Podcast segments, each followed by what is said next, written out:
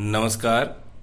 Anchor podcast द्वारा प्रायोजित साहित्यिक रेडियो मंच पर आपका हार्दिक स्वागत है।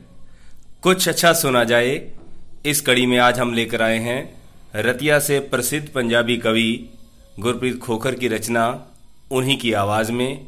तो लीजिए आनंद गुरप्रीत खोखर जी की रचना का इस मंच के द्वारा।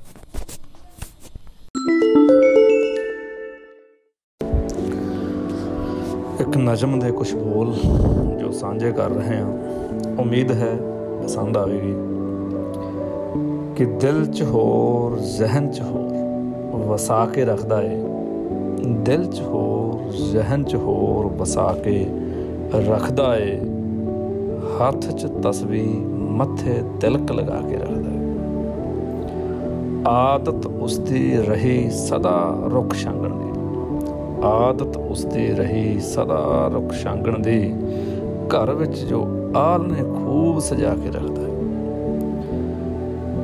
ਚੱਲਣਾ ਨਾਲ ਹਵਾ ਦੇ ਉਸ ਦੀ ਫਿਤਰਤ ਹੈ। ਚੱਲਣਾ ਨਾਲ ਹਵਾ ਦੇ ਉਸ ਦੀ ਫਿਤਰਤ ਹੈ। ਹਰ ਦਹਲੀਜ ਤੇ ਸੀਸ ਨਿਵਾ ਕੇ ਰੱਖਦਾ ਹੈ। ਵੰਡ ਦਾ ਜਿਹੜਾ ਗਿਆਨ ਵਤਨ ਬਚਾਉਣੇ ਦਾ ਵੰਡ ਦਾ ਜਿਹੜਾ ਗਿਆਨ ਵਤਨ ਬਚਾਉਣੇ ਦਾ ਐ ਪਰ ਕੌਮਾਂ ਖੂਬ ਲੜਾ ਕੇ ਰੱਖਦਾ ਹੈ। ਮਜ਼ਲੂਮਾਂ ਦੀਆਂ ਚੀਖਾਂ, ਮਜ਼ਲੂਮਾਂ ਦੀਆਂ ਚੀਖਾਂ ਜਿਸ ਨੂੰ ਸਾਜ਼ ਲੱਗਣ, ਉਂਝ ਤਾਂ ਦੁਨੀਆ ਖੂਬ ਹਸਾ ਕੇ ਰੱਖਦਾ ਏ।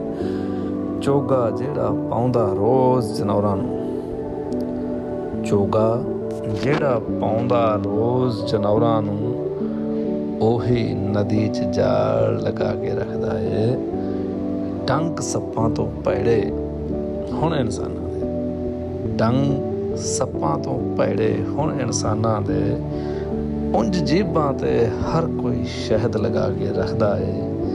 ਉਂਝ ਜੀਬਾਂ ਤੇ ਹਰ ਕੋਈ ਸ਼ਹਿਦ ਲਗਾ ਕੇ ਰੱਖਦਾ ਏ।